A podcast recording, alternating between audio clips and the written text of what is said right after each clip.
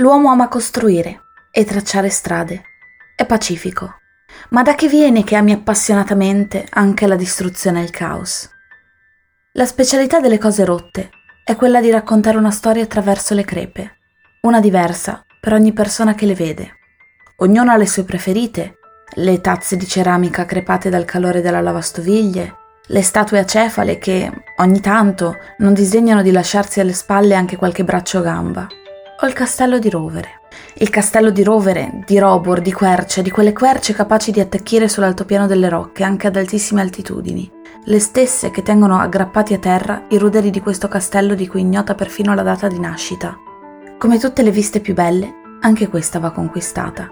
Il castello osserva il paese dai suoi 1413 metri di altezza e ci si arriva solo con il fiatone, dopo essersi inerpicati su di una stradina particolarmente ripida che attraversa il borgo.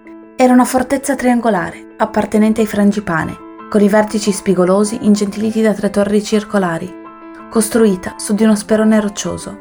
Abbracciava tutto il villaggio e lo proteggeva con un ampio fossato.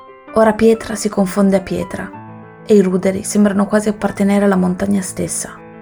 Solo una torre e qualche mura i disegni di pietra delle stanze sull'erba, qualche gradino, una finestra.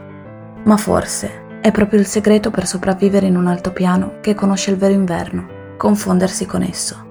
Quando soffia il vento tra le rovine è possibile ancora sentire il sibilare delle spade dentro i foderi dei soldati, o qualche menestrello suonare alla corte per le dame.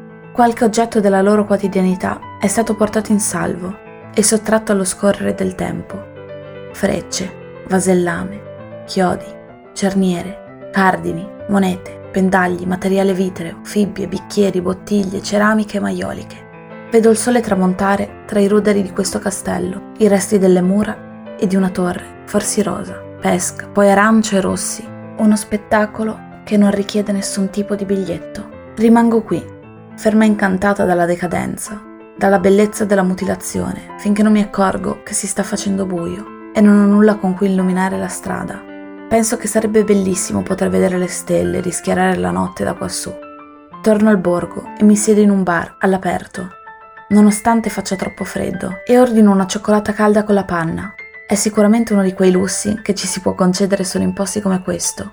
Ripenso alla scalata, al castello, alle aquile, all'altopiano delle rocche che sfuma nella piana di Ovindoli, alle querce e mi chiedo perché non ci sono venuta prima.